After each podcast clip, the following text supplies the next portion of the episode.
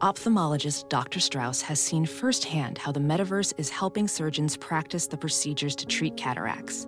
Cataracts are the primary cause of avoidable blindness. He works with a virtual reality training platform developed by Fundamental VR and Orbis International to help surgeons develop the muscle memory they need.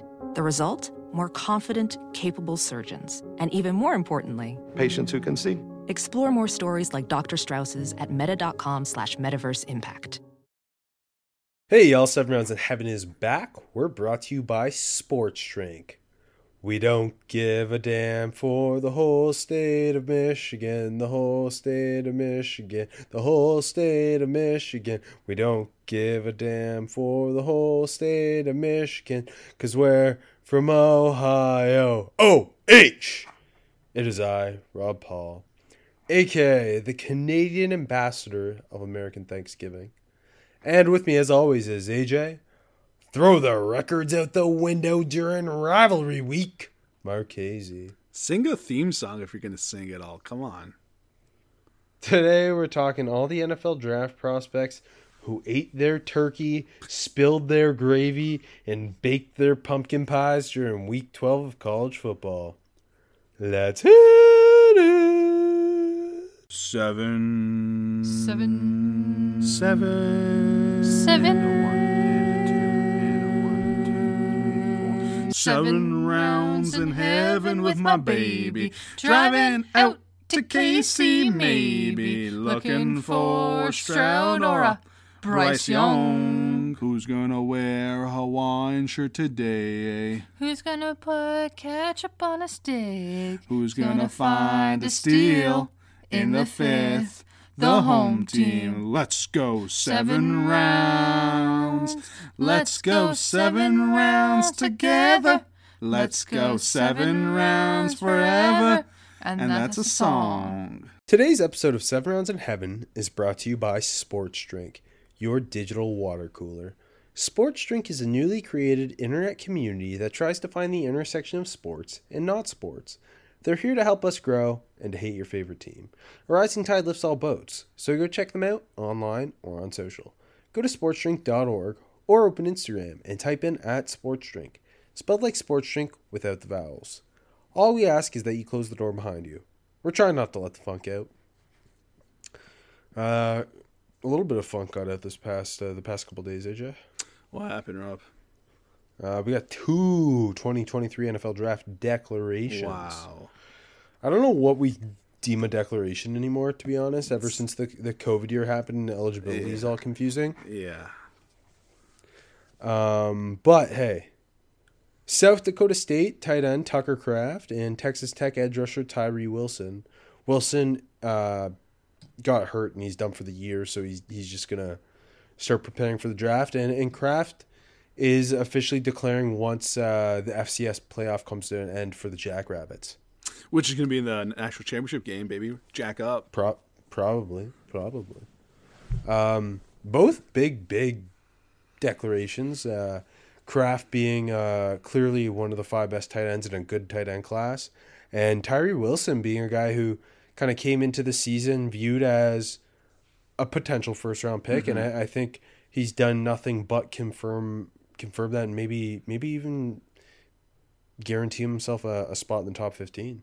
Yeah, no, definitely. And uh, it's going to be interesting to see, like, Tucker Kraft as everyone starts digging in. You know, no one's watching too much live FCS games Saturdays after Saturday.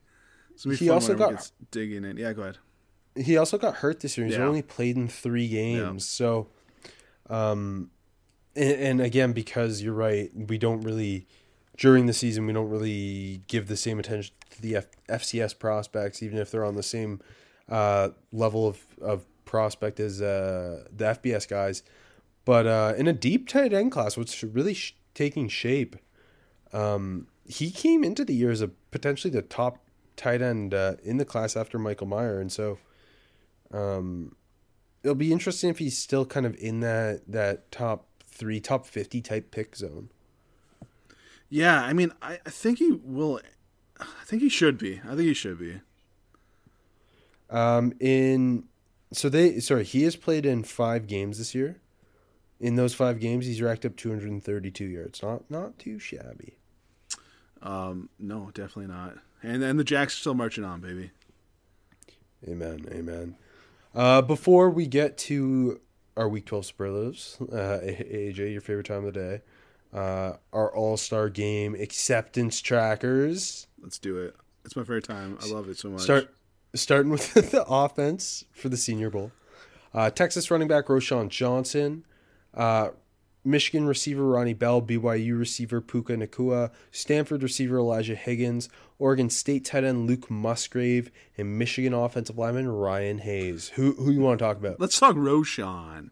I'm so happy about Roschon. Yeah, I think Roshan's a guy that's gonna go down to Mobile and, and shoot his stock up big time. Obviously, living in Bijan's uh, shadow is is no easy task, but like throw on the tape, that's a damn good running back.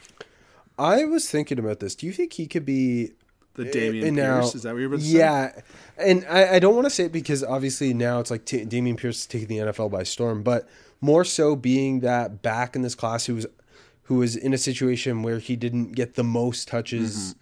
that a player of his talent would have at a different program, um, and kind of comes to Mobile, does everything pretty well, becomes kind of a draft Twitter favorite, goes in the fourth round, and, and, and is an instant impact guy. Not necessarily again, not to the to the heights that we've seen from Dameon Pierce as a rookie, but kind of in that mold. What do you think about that?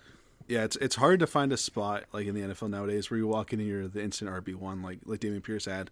But no, I, I agree. I think he's definitely in that mold of you know uh, a tough runner, uh, looking looked pretty good in pass protection, like pretty well rounded too. Maybe he goes down to Mobile and, and flashes that as well.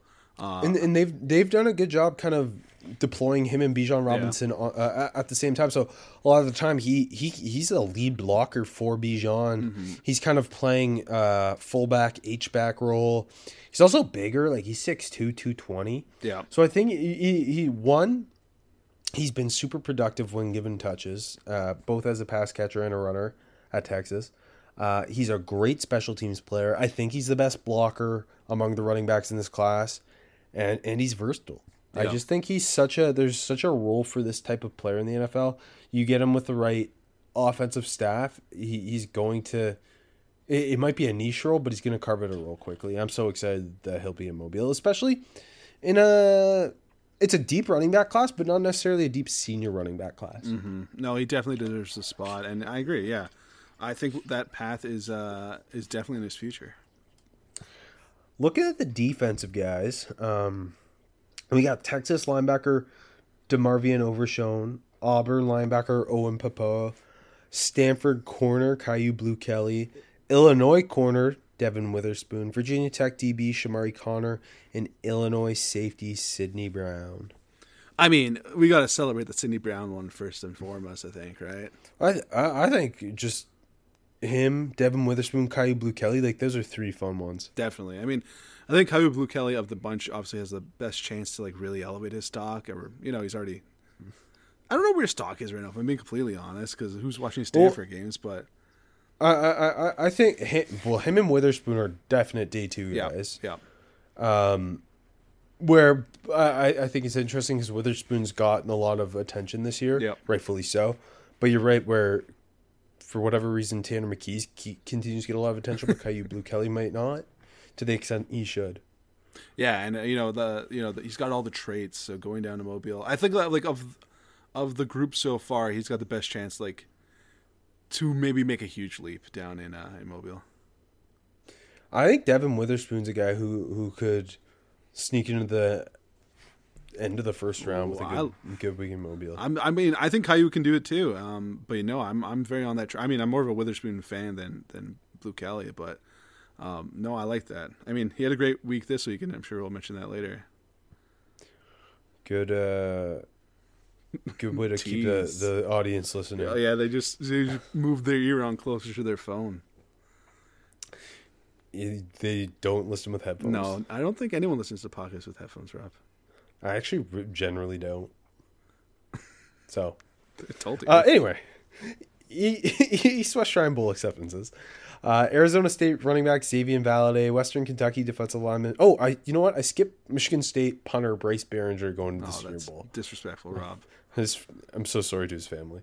Um, Arizona State running back Xazavian Valladay, Western Kentucky defensive lineman Broderick Martin, Ferris State edge rusher Caleb Murphy, Arizona State linebacker Kyle Soelle, Coastal Carolina corner Lance Boykin, San Jose State corner Nehemiah Shelton, Syracuse kicker Andre Szmyt, who I'm pretty sure won the Lou Groza like five years ago, Yep. and and Oklahoma punter Michael Turk, who's been in the NFL draft before.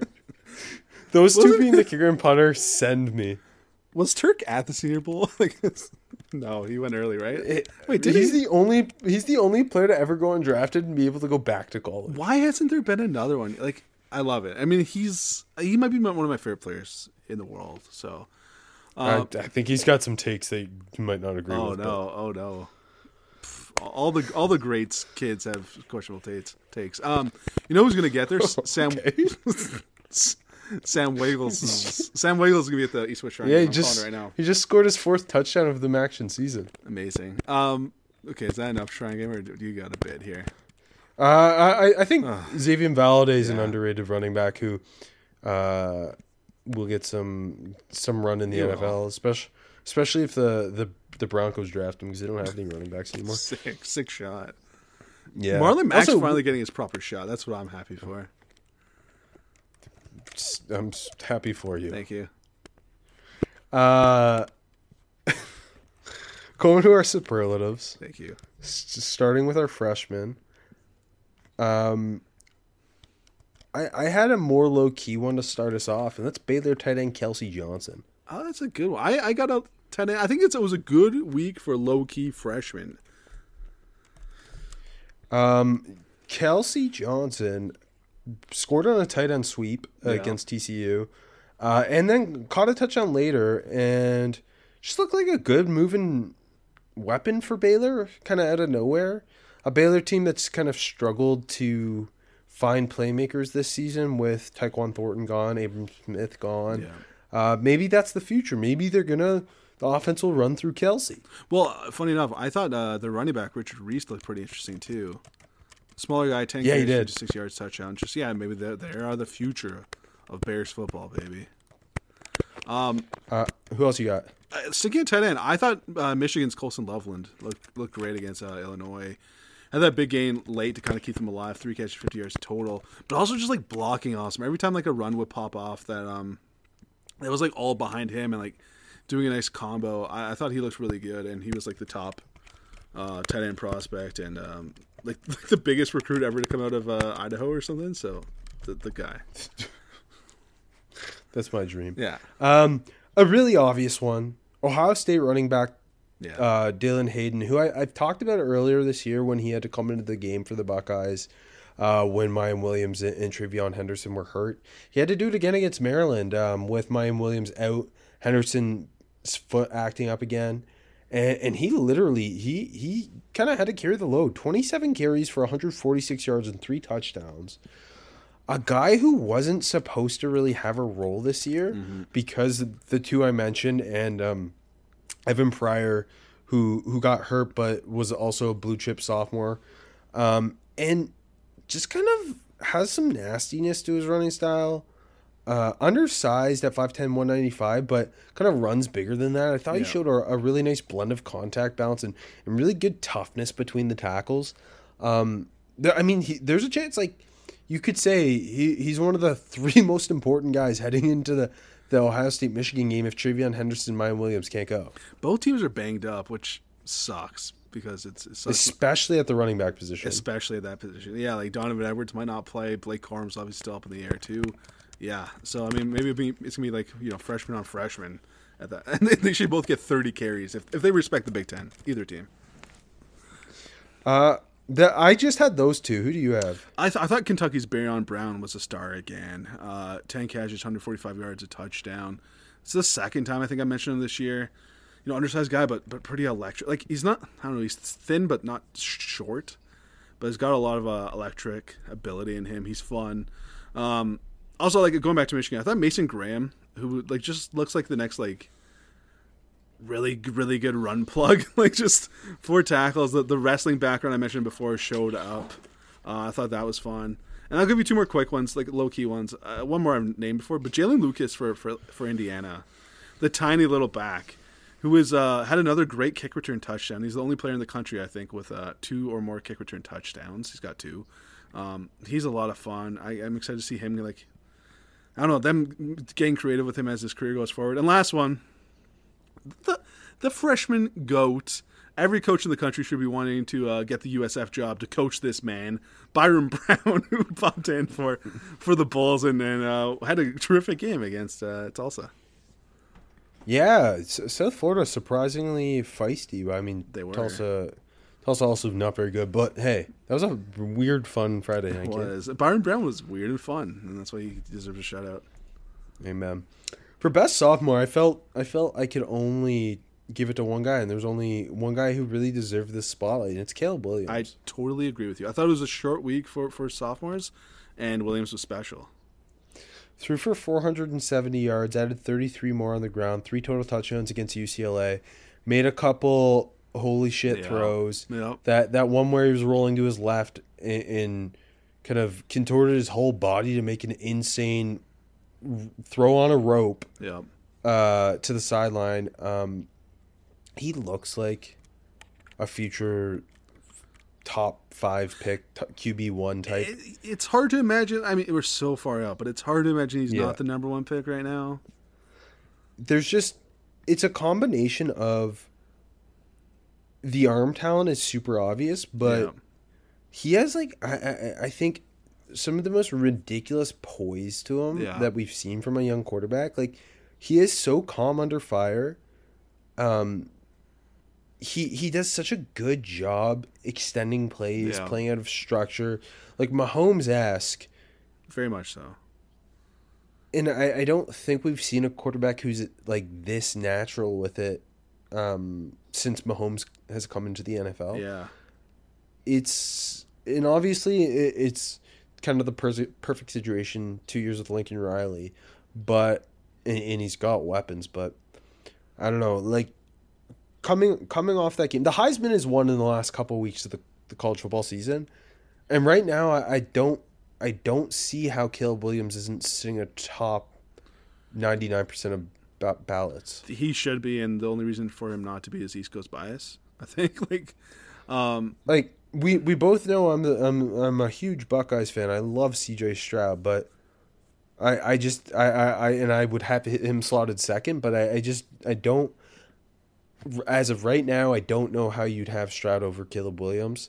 Um, and the way that flips is obviously if Caleb Williams struggles against Notre Dame and C.J. Stroud carves up Michigan as we all expect, that then sure. But right right now, it's got to be Caleb Williams. yeah, and, and I think we can say a lot of the same things for Blake Corum. If he run for for 350 yards against Ohio State, like is Yeah, I'm not giving I'm not giving him the Heisman to a running back. Thanks. Um, yeah, I don't know, man. Like, and like Caleb Williams, like going back to like the poise, that was like an instant, instant thing when he came in last year, replacing uh, maybe a quarterback who's going to get named later on this show. um, like, you know what I mean? Like it was instant, and that the if factor oozes. Yeah, uh, the the Mahomes esqueness is is definitely evident. Um, and and I know I know it's always the quarterback class next year. Yeah, it is.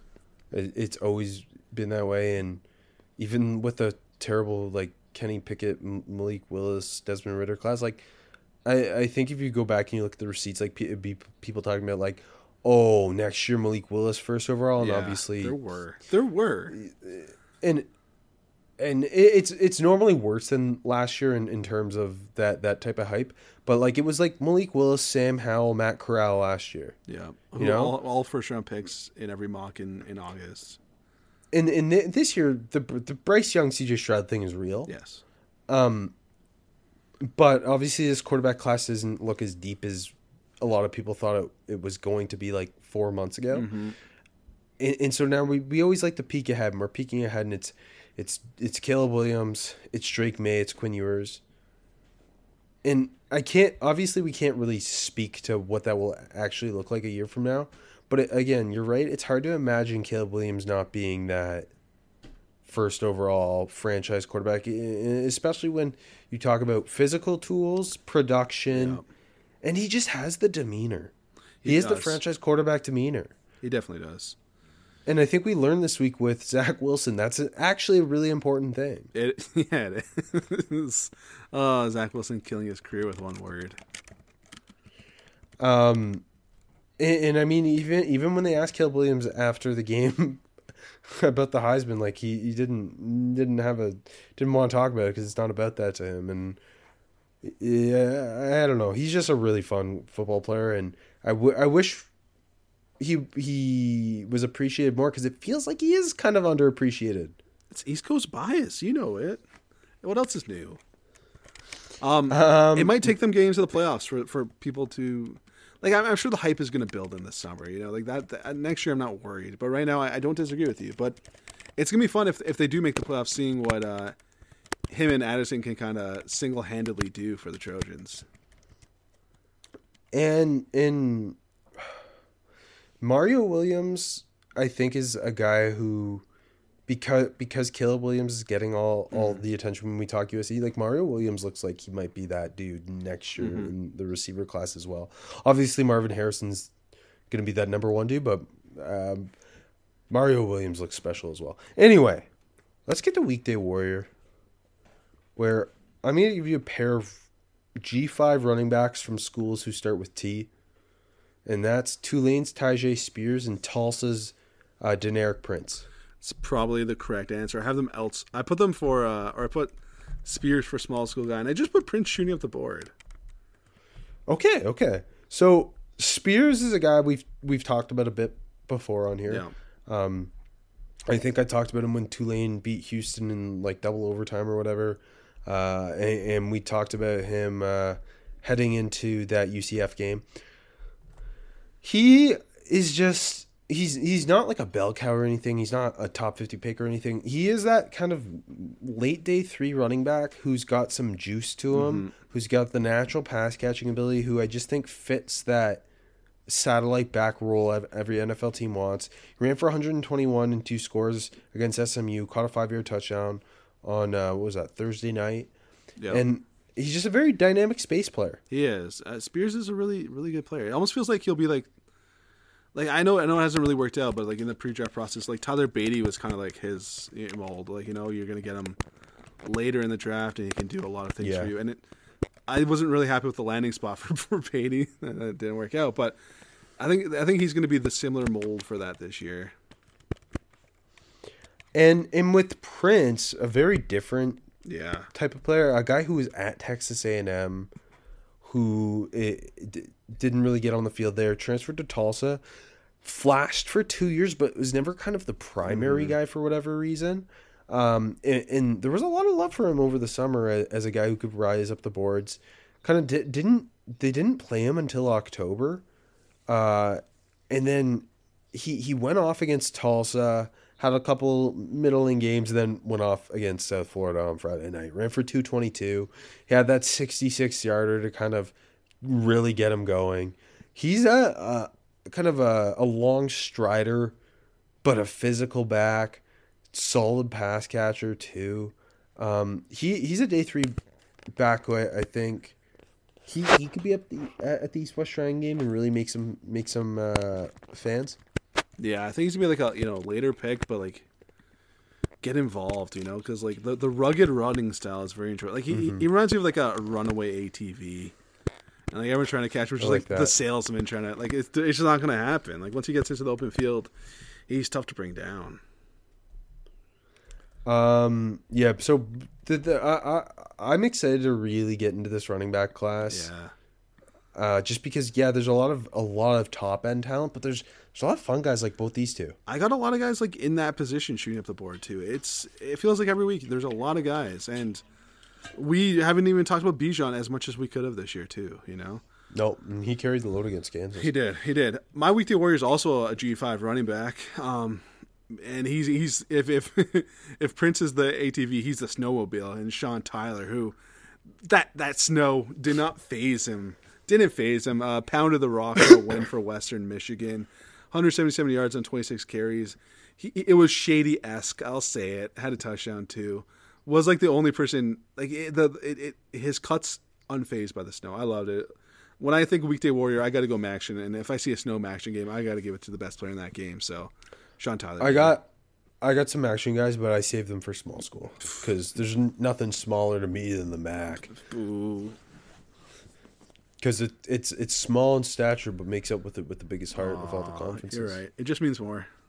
It just means more. Um, going to best prospects, I thought normally, at least for the, one of the two offense defense, there's like a, one of the premier premier guys who I, I end up with. I kind of went a different route. Not not to say, but like both these guys I went with could end up in the first round. Should end up. One of them will end up in the first round. The other could, but they're they're not that like Jalen Carter, C.J. Stroud, Bryce Young, Will Anderson kind of prospect. They're they're. I don't know. I'm just rambling now, so I'm just gonna get into it. I didn't think it was an obvious week. If that's what you're trying to say. I, That's what I'm trying to say. yeah. And my best offensive prospect, I, I give it to USC's Jordan Addison. I also uh, did as well, but I wanted to give it to Spencer Rattler. I respect that. um, Addison, who had been banged up, Yeah. this was uh, he came back against Colorado, but limited reps, uh, and, and they kind of just threw him, truly threw him back in the shootout against UCLA.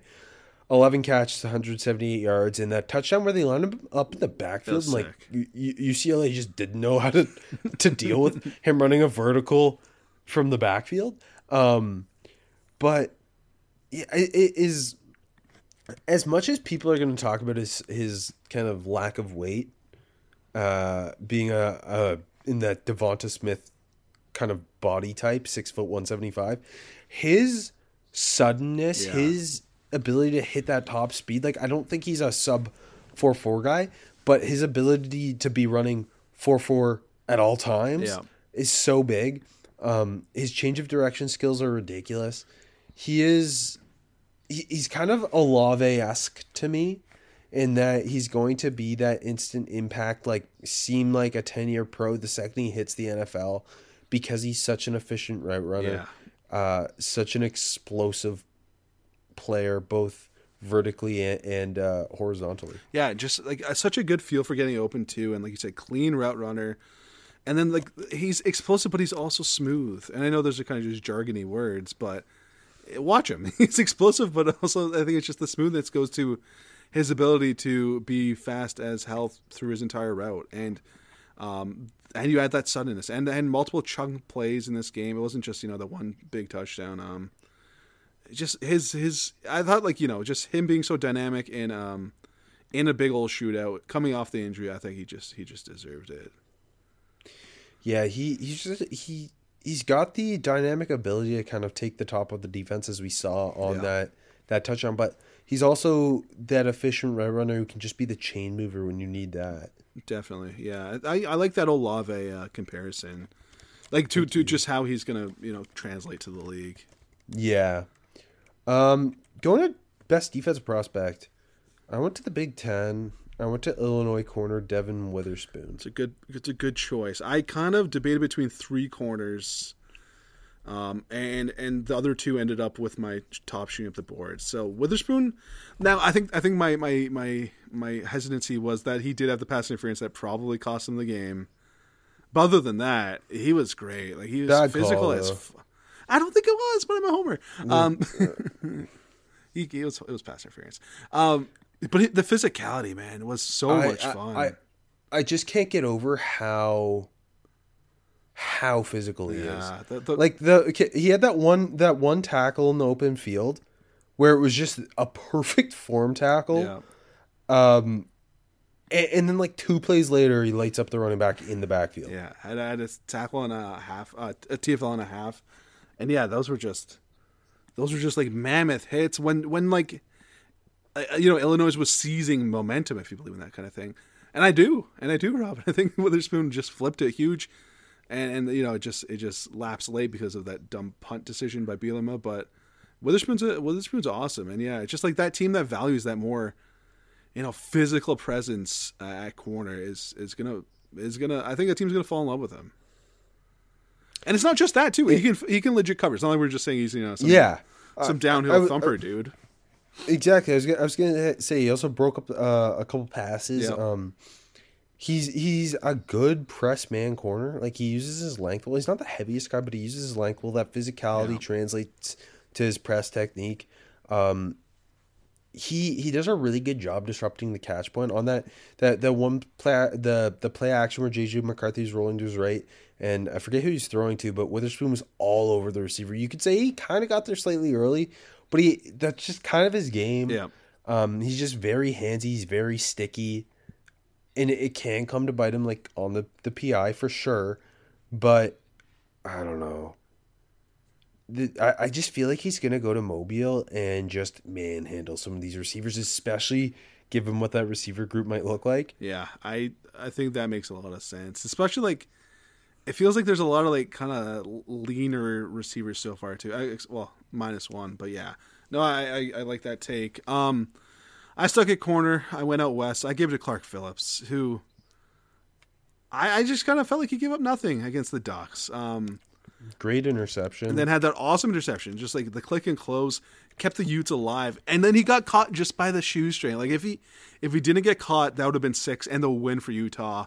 And I feel like he would have locked up defensive player of the week. But um, I was debating between him and two other corners, but no, I give it to Phillips. I thought just the other two, you know, Witherspoon had the had the gave up the PI, and and Phillips just didn't give up nothing. I thought, and uh, the Oregon I- I passing also- game was pretty like inept. Yeah, go ahead. I also wanted to give Devon Witherspoon his flowers because we haven't Yeah. talked about him a lot. No, I don't watch a lot of. Illinois football. Well, that's and we've your talked fault. about Clark Phillips. Uh, but F- Phillips also earlier in the game on they, they tried to run that slant right in front of his face on third down. Yeah. and again you saw that kind of the patient the patient feet, the good use of hands to, to get body position, Yeah. and the ability to work around a receiver and disrupt the catch point, despite being not the biggest corner in the world. That's what he's so fucking good at. You know, it's He's so. Oh, I love this corner class. I think. it is really it's really good. It's really good. And if you're ready to jump, my my top shooting off the board is a corner. Go ahead. I don't know if you're ready to make that leap. Um, I also have him in my position for my, my you know prospect versus prospect matchup, but I don't care. He deserves it. Uh, South Carolina's Cam Smith. Yeah, I got him. I got him for shooting up the board as well. And Yeah. and another in that same realm as Dev, Devon Witherspoon, a, a corner who's been good, who we like a lot. We just haven't really talked about him much because he Yeah, even more so with South Carolina. We don't watch a lot of South Carolina. no, and I don't blame you for that one. Um, yeah, just just man, he was like like in Witherspoon too, just so physical. Not not to the same extent with the you know laying out running backs, but just I thought the physicality through the entire route, through the entire game, uh, looked rock solid in coverage. G- gave up a little stuff, a little bit, and we'll talk about that when we get to prospect matchup. But uh, but the, the ability to come downhill, that one play that you can see on uh, On the running back, yeah, seven rounds in heaven Twitter, where like he was breaking on the ball before it left the, left uh, Hooker's hand. Like that was uh, you just cut the running back Yeah. like right behind the line of scrimmage. yeah. I thought like I you, you could see him coming and like oh if that hangs a second that's an interception that pick six maybe. Um, but yeah, it got got there an instant tackle. Which just I thought he was like I thought Jalin Hyatt just got. I guess I was going to talk about this later, but fuck it. Jalin Hyatt, I thought he just got owned by Cam Smith's physicality. Yep. Yep. And, and and I think funnily, like Witherspoon, kind of a longer, leaner, Yeah. but really physical corner.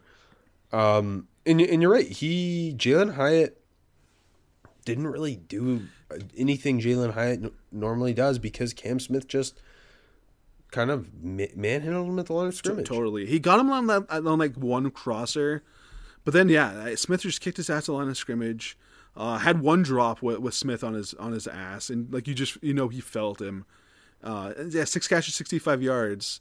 And on, the flip side, Tillman when they were one on one, that was a fun matchup. Cedric Tillman was probably the best uh, best vol in this game, and, and most of his most of his stats didn't come on uh, on on uh, Smith, but he had the one.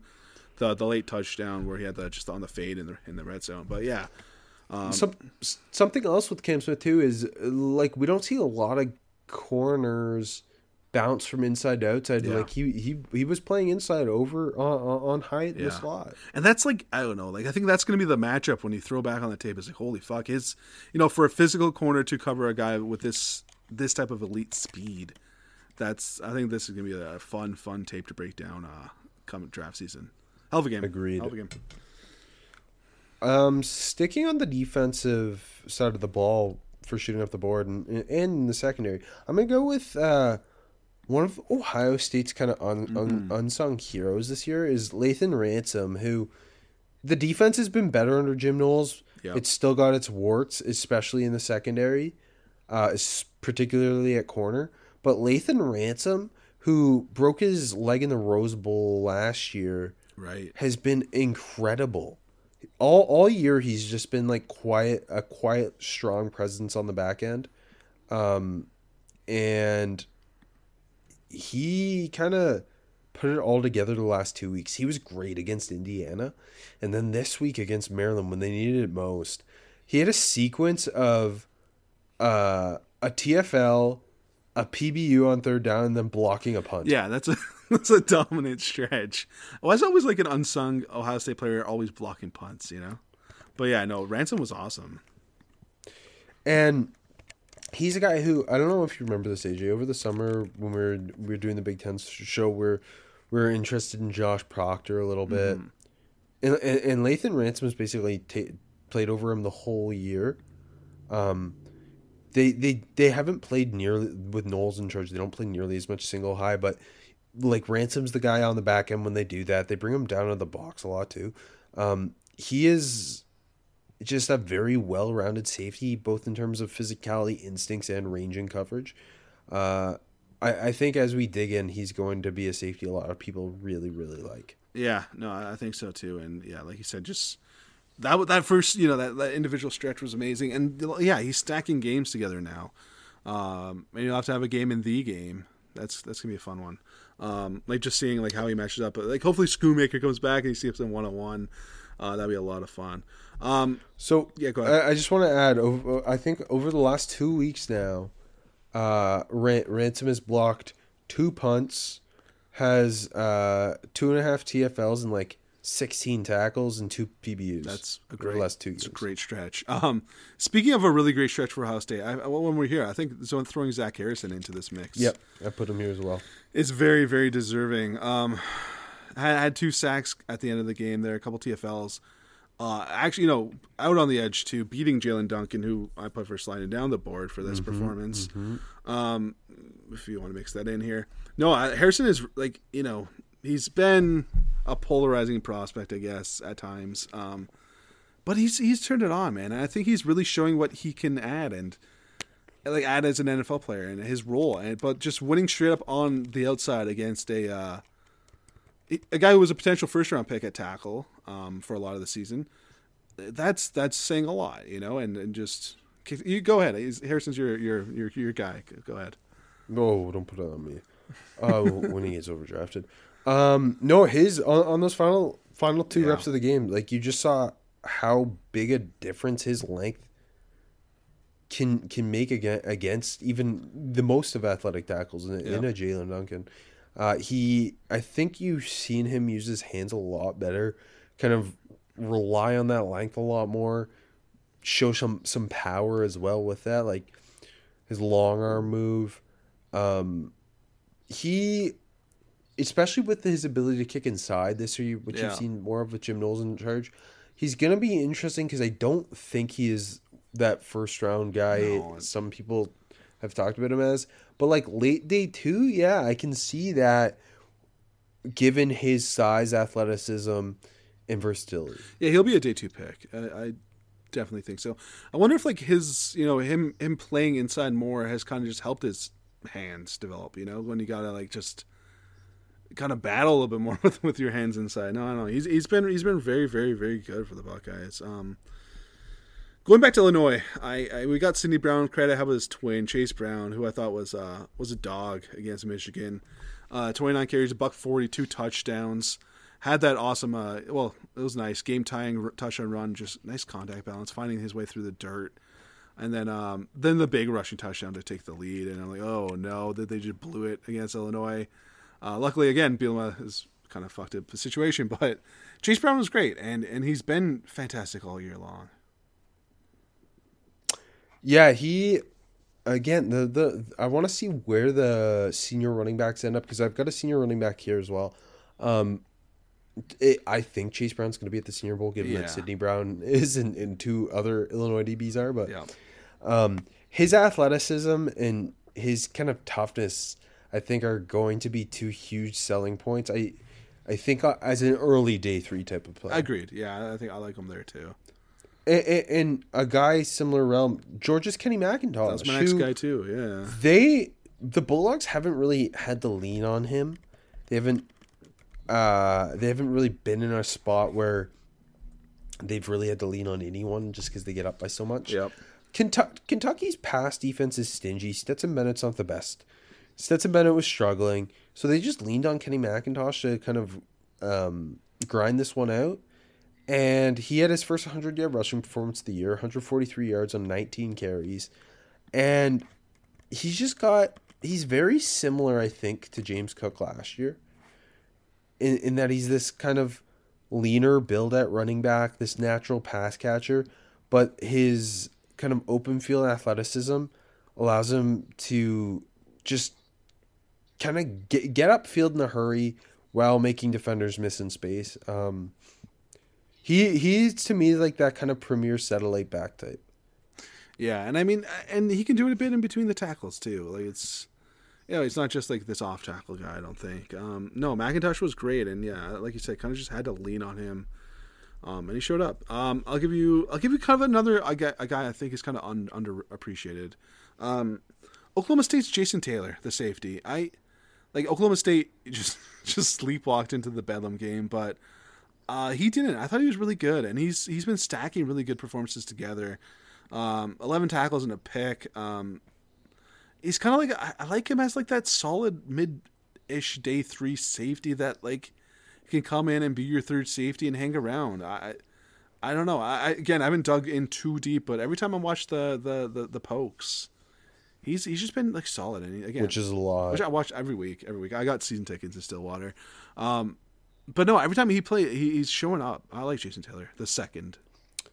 My final guy is gonna be uh, a guy who I had down last week. Is Yeah. is Laiatu Latu, Yep. the UCLA edge rusher, who I know UCLA gave up 48 points to USC, and I know their defense didn't play well, but he individually He played did. well. He definitely did. He was he was pushing that USC offensive line around. Um, he had the one sack where he lined up over the right tackle and just walked him back into Caleb Williams, and Caleb Williams not an easy man to sack. Yep. Um, he had the the other one where I, th- I think he got credit for a half sack, where uh, he be- he beat the the Chargers left tackle with that uh, the swipe move and, and kind of forced Caleb Williams up into the interior pass rush. Um, he is a long, athletic, and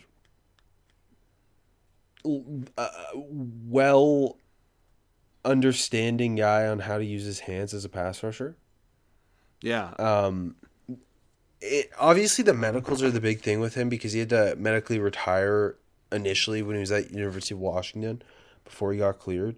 But he has the physical makeup and production and tape of a, a top sixty pick. He does, yeah, and, and both of those sacks came in big spots too, which I, I don't know. I always love it of a pass rusher too. There's nothing like you know that third down, just go get the quarterback sack, and and the first one was like you know that the sorry the swipe was to um, to hold them to three points, and then the other one was uh, a third down play, and it was more of like it was a bit of a coverage sack, but like like you said, Latu made a great play on it too. No, Latu's fun, and yeah, I, I like I agree with you. Like he was kind of down, but this was a big performance for a team, a defense that didn't play well. Um, I'll throw one more because I think it would be remiss not to mention Jaheim Bell's performance, the the the tight end running back goat for the Gamecocks, eighty-two yards on the ground, but also a couple receiving touchdowns too. That that Gamecocks offense was like positionless. It was positionless basketball on on grass. It was fun. Um, but yeah, Bell Bell's like Bell's such a fun player, and uh, seeing where he ends up is gonna be really interesting. Yeah, a couple other South Carolina guys stood out too. Yeah. Uh, I'll mention one later. Me too. Um, I'll mention two. it makes you wonder.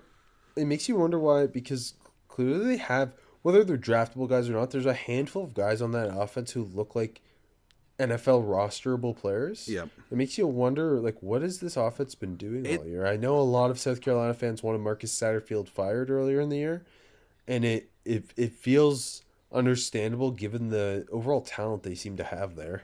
Yeah, and I mean, even watching this game, they got so goofy, but when it works, it works. Maybe Jaheim Bell should have been playing running back all year. Yeah, maybe. Um, on a, a a more negative note, going to sliding down the board. Let's start with Jaelyn Duncan, who you already touched on. He had a tough performance against Ohio State. Um, just kind of a super athletic and well built tackle, but technically sound may not be the first two words that come to your mind when you think about him. And I, I think you saw that in this game. He was a little lungy. Um, he I, I feel like he was overzealous at times trying to attack Zach Harrison. It got called for a and hold. that- Yeah, and, and like the the Zach Harrison strip sack, it was a, a just a push pull and just like kind of owned him. yeah. Um. he, he needs to get better at kind of placing his hands, fighting pass rushers who use their hands well. Because I, I, I think the thing is like he handles power well because he can anchor down. He he handles speed well because he's a super great athlete. But it's more those technician guys who can get the best of them. The the long Yeah. and heavy handed guys. Good thing there's not a lot of those guys in the NFL. Um, no, Amen. definitely. He was my top guy. Um, I think he was like the only like really like clear guy. That, like, oh, you really need a better game. Um, you know what else I'm gonna put though? It wasn't like particularly bad, but uh, I thought Mazi Smith just didn't like Hey, that's my number two. he didn't like step up. Didn't step up, and when he has stepped up this this year, it hasn't been consistent. Uh, five tackles on the inside there. Had a couple good run stops, but like I don't know when you when Brown is running all that, I, I put a lot of that on Mazi Smith. Yeah, well, uh, especially when like, and there's been a lot of talk about it leading up to the game, but like, Michigan always when Michigan's at its best, Michigan has a star defensive lineman, and Mazi Smith kind of had to be that guy this year, but he he hasn't. I I, I really like him, but I, he's not the game wrecker that. Aidan Hutchinson and David Ojabo are, Yeah. and that's obviously a high standard, but. Uh, at the same time, he disappears for stretches. Um, And I yeah, I thought the Illinois offensive line did a really good job on him. They did. I mean, it feels like you know just double him and uh, you can do a lot of damage on the tier. But like again, Graham's coming al- al- along great as a as a as a run stopper, and like they were missing Mike Morris, who I think has been the best defensive lineman on this team this year. And I'm gonna go with another guy who I don't think played particularly poorly, but it was just like a underwhelming game, I guess.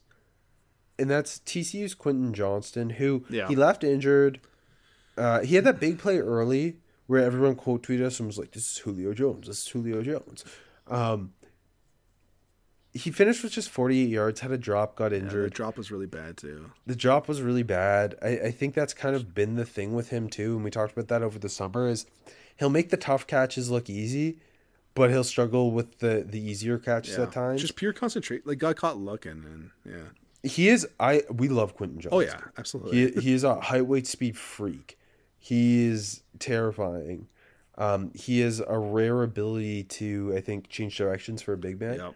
But I also think because of the Terry went on, uh, he's kind of being crowned as this like tier one type of wide receiver prospect. And I just think he's the best receiver in a weaker class. Yeah. Like I think he's more of like a mid first round guy. I, I've been seeing him go like top ten in, Yeah. in mocks and Yeah. stuff. And that feels a little rich given the the the trench talent in this upcoming class too. I agree with you. Um, yeah. And I also think in this game, like we didn't see him breaking tackles the way we'd seen him uh, do in, in previous games. Uh, like they they run screens to him and he breaks seven tackles. He was just kind of going down on first contact. Not not to like I'm not crushing him or anything. It was just a bit underwhelming. Yeah, like like Johnson's been my wide receiver one from the get go. I, I said he's going to be the first receiver taken since the summer, and I am a little weary of that top ten stuff too. Not saying he he's not like, not saying he's not deserving of it. I just think like yeah, it's it's him getting kind of pushed up a little bit right now because the rest of the group hasn't been uh superstar, and I I still think it comes back to this like how hyped up this class was. You know, like like you know how we talked about earlier how the next year quarterback's always better it was this but for receivers and like everyone's saying that this is a special class and i think that people just still want to be on that train and um not saying johnson's not going to be a top 15 20 pick but like top top 10 5 territories is too much um Yeah. um, along the same lines, I think just wanted to talk about uh, Hendon Hooker obviously his ACL, and that sucks, sucks, sucks so much. Um, it wasn't a fantastic ball game either, but wh- what do you think realistically this this what, how does this end up with his stock? I, I think it depends because I, I maybe don't grasp what the NFL believes of Tanner McKee right now. uh, right? Because like to me, to me, the first three quarterbacks off the board, whether it should be this way or not, like like Will Levis is going to be the third quarterback off the board with Stroud and Young. Where, where do you think Levis is going to go right now? Like I just want to. He's going top ten. I'm certain. Yeah, he's just too big and white, and So I th- I think those three are going to go top ten. But after that, to me, it, it's really so up in the air because you're looking at Tanner McKee, who I just I don't get it. Uh, but you're seeing it everywhere. Uh, Anthony Richardson, if he declares, who's got all the physical tools, yeah, but he's so far away. Hendon Hooker, who's got the physical tools, but he's coming from this weird offense. He's a little older. He's so I, I, I to me those are like the three guys you're looking at after the first three. yeah. No, I, I And- agreed. And I, I, I don't I don't know. I like Hendon Hooker probably goes in the th- mid to late third round. Dep- I don't know how much the ACL really will end up impacting that, but yeah. yeah, I, I don't disagree. Like I don't think he needed a big senior bowl or anything like that to help him. I, and I could see him being a guy that's that's there doing the interviews, and that's gonna be what makes him his money. You know what I mean? Um, yeah, I don't know. I, I, I don't know if it's gonna end up hurting him. I kind of I kind of think I agree with you. Third round type of dude. Um, but yeah, uh, it's gonna be fun. And I, what a season! It sucks it ended this way. Uh, picking up the pace a little now. We already talked about Jalin Hyatt a little bit. Do you have anything else to add on him? No, I, I think we did it pretty thoroughly. Um, I also put Tavion Thomas, who just looked Yeah, like he was not breaking any tackles against Oregon. Yeah. Just a big back who I don't I, I didn't see it in the summer and I, I didn't see it against the Ducks. Just not a ton of athleticism there, not breaking a lot of tackles. Agreed. Um, I have I have a couple other guys, but like, I don't really need to converse about them if you want to move on. Do you, you fire them off? Ah, I thought Bo Nix wasn't very good. I know, like, I don't know where the fuck this. Just on one leg. Eh, I don't care. It's still, I got, the stock is weird too. I don't know about that one. And like, just to throw it out there, Spencer Sanders just was terrible. And he kind of like, not saying it was anything special, but it just brewed, But brewed it. Yeah.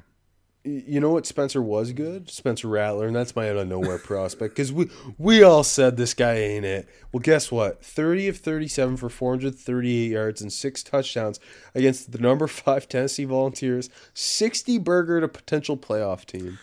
I put him for make me look stupid. Um, I wanted to put him for offensive player of the week. Um, what a what a ball game, man! Like you, you saw all of the Oklahoma. This is the first overall pick, Spencer Rattler stuff.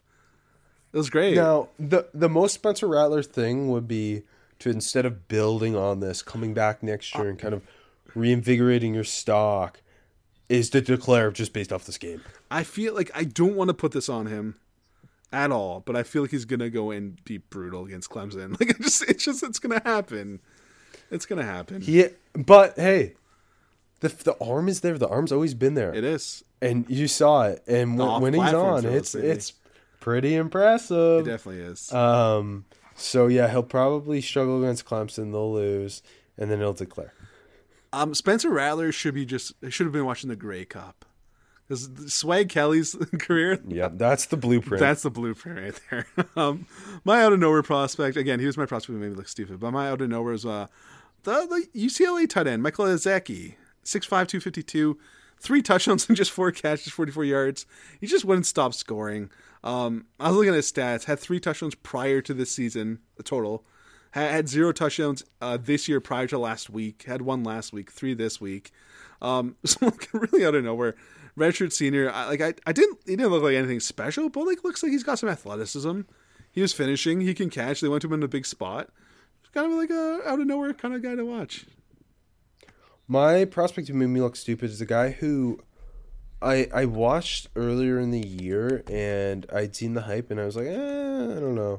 And then I thought he was really good against Michigan. That's Jer'Zhan Newton, Yeah, the Illinois defensive lineman. He uh five tackles at TFL at PBU. He recovered that fumble. Yep. I thought he looked really good against the run, but like the athleticism stood out as a pass rusher too.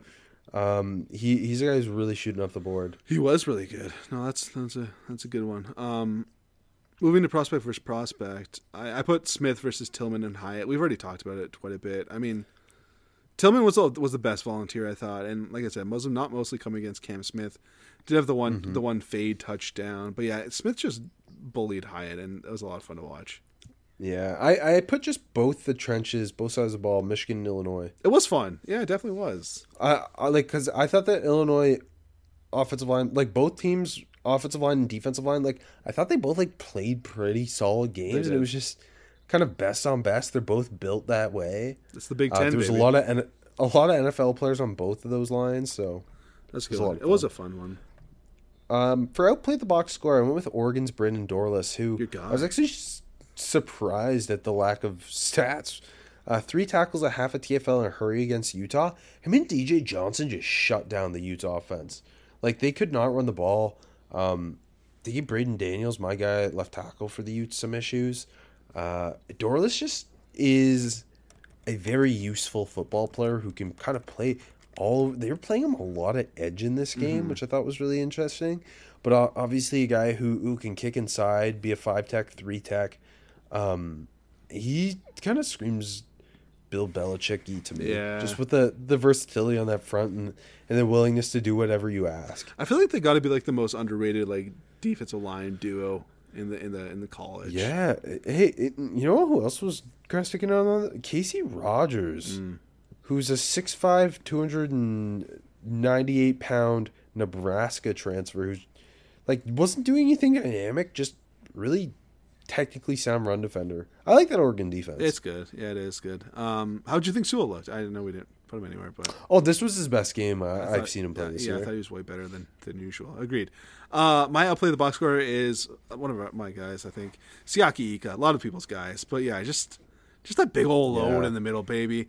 Uh, just three three um, assisted tackles, a solo one. I had to hurry. We put a nice hit on Duggan after like just walking through a double team. I love that. Uh, was getting some pressure. Um, but yeah, like, like Miller only had 41 yards on the ground. The the the frogs like offensive um, rushing attack was was shut down and um, like and they've been really really dynamic. Of course, Duggan was the leading rusher this week, which is you know just scrambles.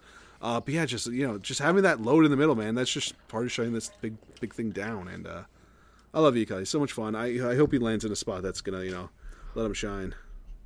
Yeah, I mean, hey, we, we're uh, seeing an increased need for his type Absolutely, of uh, it's back, baby. interior defensive lineman. It's back. Yeah. Football's back. Football's back. Real football. Big time football. Uh, prospect who's being overhyped. This is where you put Will Levis every time. I didn't. I put um, I wanted I wanted like to talk a little bit about Rasheed Rice, who didn't impress. Rasheed Rice? Yeah, Rasheed What? Rice. My guy. Yeah, he didn't play his best game. He didn't play his best game, and that's kind of why I wanted to put him here. But I still think he's a little, little overhyped. It feels like people are just throwing him into like. I think I saw him in, in the end of a first round of a mock. Oh. Yeah, I'm, I'm not, I don't think I'm lying. I'm pretty sure I saw that. Um, but yeah, like six catches, 41 yards. I just didn't think he looked that good. I don't know. I just I'm not saying like he's a bad player in the least. Like I like Rasheed Rice. I just think that there's a little, a little bit of a weird amount of hype for him at times. Okay. Okay. It tis the season. Yeah, it is. I did put Will Levis here. Dude, you tweeted out that great throw he had, so Yeah, and then someone tweeted at me, tweet the interception. now, and we already had. Yeah, shut up. Uh, Twitter's the worst. Interception was bad. He tried tried to. Uh, someone else was like, someone else tweeted at us and was like, he's trying to hit the honey hole. No shit, and he didn't. I think it's because I said I don't know what he was thinking here. I still don't. Well, yeah, but that's Yeah. you still don't like. Sure, he's trying to hit the honey hole, but Are we always trying to hit the honey hole? he he didn't. He threw it like he threw it so poorly that Kelee Ringo Yeah. actually had to like adjust to it. he stopped. I think. Yeah, I think his feet were planted when he caught that ball. That that is like that's the story of Will Levis. He made that incredible back shoulder throw from the end zone earlier, and then he makes this horrible pick in the red zone. And I know it's it's Georgia. Like I'm not saying like you know he should show up big, but this game was winnable for for Kentucky. And again, he didn't it- show up. I also want to continue to point to the fact that in the first half, Chris Rodriguez had more runs than Will Levis had throws. And I know they have a lot of young playmakers around Levis and a bad offensive line, and you, Josh Allen, lack of talent. But I don't know. It, it just always makes me wonder. Same with Matt Corral last year. It makes me wonder when the coach doesn't seem to trust Will Levis as much as the draft media does. Definitely. I mean, look, you already said he's going to be a top 10 lock. I think we're going to pan. He's my QB one. He's your QB one. I think we're going to pan that pretty widely. Um, I don't know, but I mean, let me just say, Barion Brown is better than Tanner Gentry. All right, people like like it's not like he's. I don't know. Like I, the situation is tough. I'm not saying it's like you know he's not he's not he's not walking around at Ohio State, but like, yeah, I don't know. Will Levis's QB rating is actually higher this year than last year, so he's getting better. um, transfer who popped on the scene, I alluded to it earlier. I'm going with Antwane Wells, Juice, the South Carolina baby. receiver, Yeah. who transferred from James Madison, where he's a record-setting receiver. Uh, 11 catches, 177 yards, and a three-yard touchdown run against Tennessee. He, I talked about him earlier in the year. I like him a lot. He's good. He's good, and like you know, he's uh, what's he like six one two ten ish. Like he's Yeah. well built and had the awesome catch at the end that went He viral. for great body, great body control. Yeah, he's a he's a good football player. I think. Yeah, that's that's he's gonna be an interesting one to watch.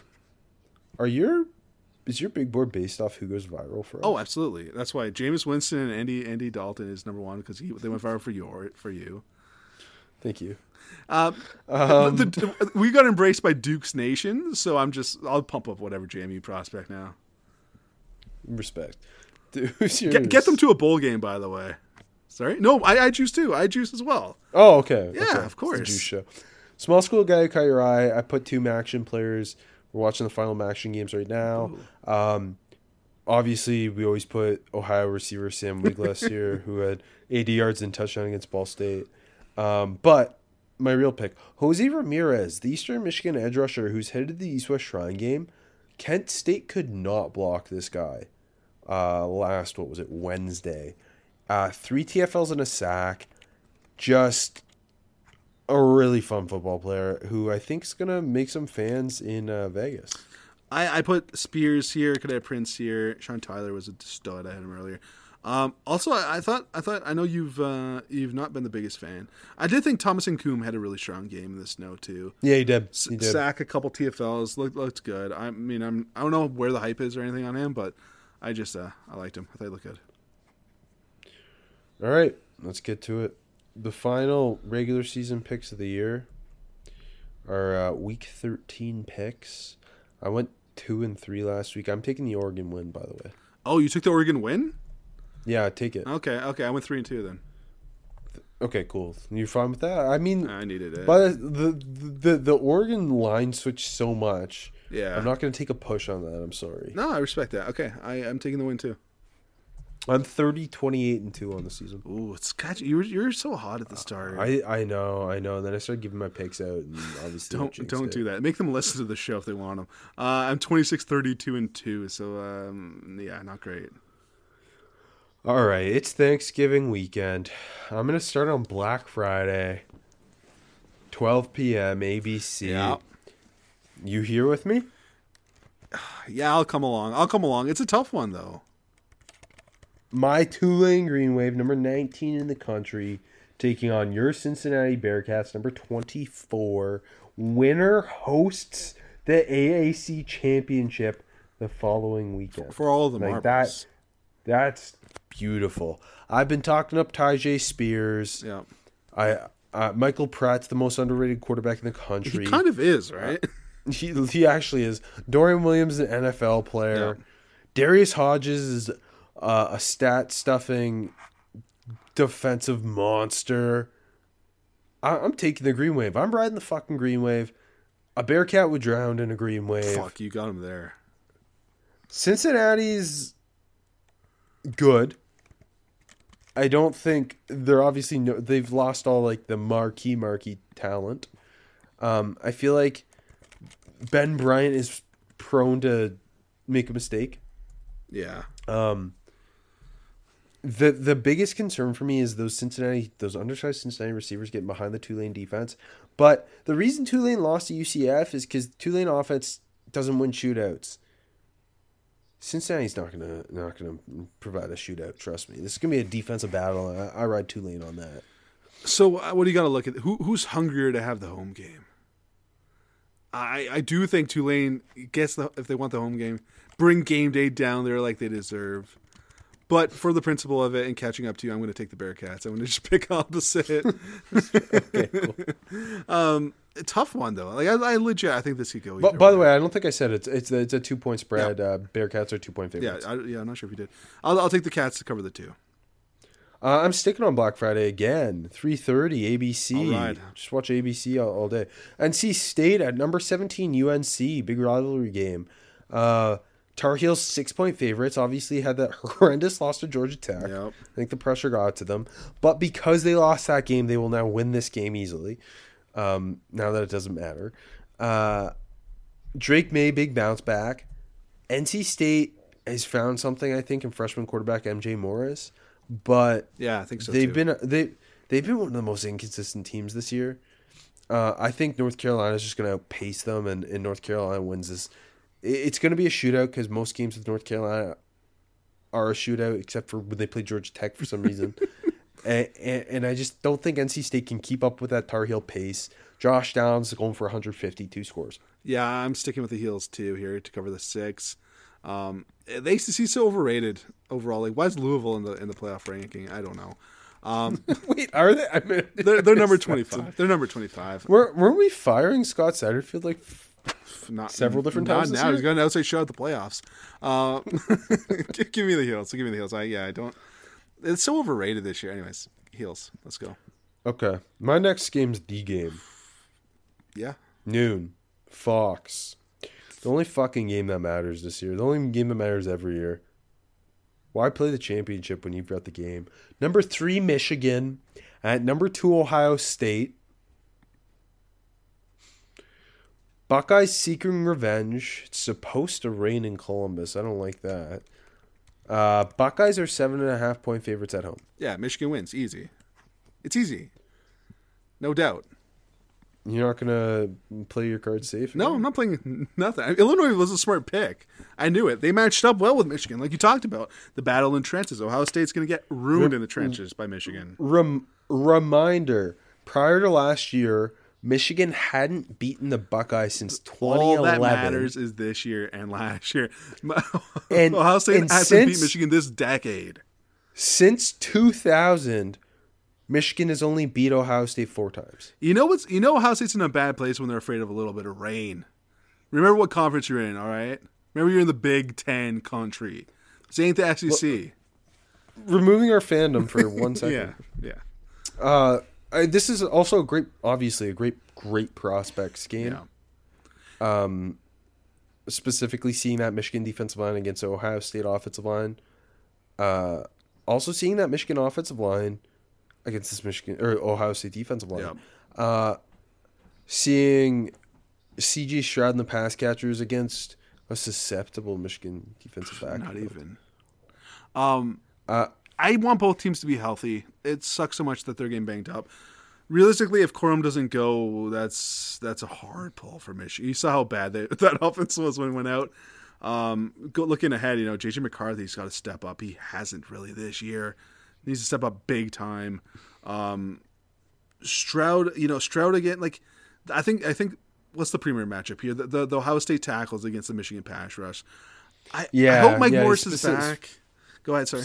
yeah, I was gonna say specifically Mike Morris needs to show up against Dawand Jones Yeah. and uh, Oh, oh, Paris Johnson. Oh, yeah, Oki's got to have another, you know, uh, he, he keeps glimpsing, but he's got to have that, like, you know, really strong performance. Mazi Smith's got to come back. You know what? I think Mazi Smith's the key because the interior, like those ta- Ohio State's tackles are Yeah. both top 100 picks. Yep. The the guards specifically are are I think kind of the biggest hole on this offense. If Mazi Smith can can kind of control those guys, create some pass rush. Maryland was moving those guys a little bit. Um, I think that'll be a huge difference making spot. It's all going to come down to whether, you know, Stroud is Stroud or, or he's Windy Day Stroud, I think, really, right? Like, if if Ohio State can run the ball, then then the game can get away. But I think the Michigan uh, run D is gonna is gonna show up, um, I and it's just gonna be if Stroud hits the guys. You know, like that's That's what it is. Marvin Harrison Jr. is going to be a mismatch, like he always is. Uh, that's always going to be worrying. And and Michigan struggled against these bigger jump ball type of receivers. So that's I think that's what you're going to see early. Them just trying to take their shots as they always do. Um, I know you were taking Michigan plus the points because you just want a great game. up. You, no, you, you say Ohio, Ohio State. State minus seven and a Oh, yeah, that's a terrible pick. Uh, Michigan. I'd take I'd take the spread for Ohio State no matter what it was. I know you're cheering for the cover though, so it's okay. Um, but uh, come on, give it. It's a great game. Loser, loser makes the playoffs. That's my that's my pick. Michigan wins though. okay. Three thirty ABC. The form the game formerly known as the Civil War. Number nine Oregon at number twenty one Oregon State. You got this? Oregon's minus three, and that feels a little s- stinky. Like like uh, I feel like this is a trick. This is a trap game for Oregon. I feel like I couldn't pick this couldn't not pick this game because Oregon State's ranked. Agreed. But I, I like feel so uncertain because one, it's hard to win in Corvallis. Ask. USC. Two, it's even harder to cover in Corvallis. I know. Three, Oregon's been up and down. They they beat Utah, and they beat Utah the way they needed to by out toughing toughening them. But that was after uh, the loss the week before. Bo Nix is banged up. But at the same time, do I really think Oregon State can generate enough offense? I wrote Oregon down, but wherever you go, I'm going to go I did too. That fuck. Okay, well I'll, I'll go to the Ducks because I know you deep down you want to pick. The Oh, I do. I'm a. I'm. A, you know, I'm a. I bleed orange, Rob. I'm a part of Beaver Nation. Um, This would be such a statement win for Jonathan Smith. It really would. I. It's like in reality, it's like Oregon should cover. They they really should. Um, Yes. But the fact that it's a rivalry game, it's in Corvallis. The Yeah, spread's only three. That makes me think that Vegas knows something, and that, that the Be- the Beavs are going to pull out the win. Okay, but had I picked the the Beavs, you would have said all that for the Ducks. No, I still I, I still believe that, but I would have said the Ducks are just gonna they're they're too good to lose. Okay. uh, final, finally, I'm assuming you got this too. 7:30 ABC, number 15 Notre Dame at number six USC. The uh, the clash of the white collar programs. Yeah. Um, I feel like the walls are going to come Tro- tumbling down for the Pac-12 at some point. Trojans five point favorites. Uh, the the thing is though, it, like Notre Dame law like Marcus Freeman's got this thing going the right way now. They're eight and three. Notre Dame should not be ranked fifteen. They lost to Marshall. Yeah, they shouldn't. They should. Um, and Stanford. Tanner McKee beat this team. Uh, not- the other thing too is they have no offense with Drew Pyne. Like they lean on on that run game, and USC's defense isn't that great. They they're so. Rel, they rely so heavily on turnovers, yeah. but at the same time, like, I don't, I, I, I love Marcus Freeman. I think Notre Dame's defense is quite good.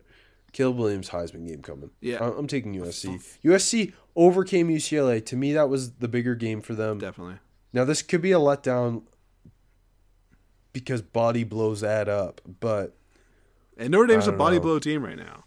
Um, yeah, no, the, USC's just too talented. And again, like you said, Notre, Notre Dame lost to Marshall at home this year. Like, Caleb Williams is the best player on the field. There's no doubt. I, I think, like, Isaiah Foskey would have to, like, you know, go on a whole nother level and just put out, like, a, a, a huge performance to, against this USC uh, front. Um, but I think on the flip side, Tuli and, and company are, are enough to just neutralize this Notre Dame non-offense. Uh, five and a half feels like kind of free money. I'll say it. I'll say it. Okay. I like I like that. I like where your head's at. Probably I'm probably gonna go 0 5 this week. Probably. I'll win it all back during bowl season. It's the only thing that matters, baby. The only thing that matters is the game. Go Bucks. Bucks by a hundred. Go blue. Blue by a billion. Look around. You can find cars like these on AutoTrader. New cars, used cars, electric cars, maybe even flying cars. Okay, no flying cars, but as soon as they get invented, they'll be on Auto Trader. Just you wait. AutoTrader.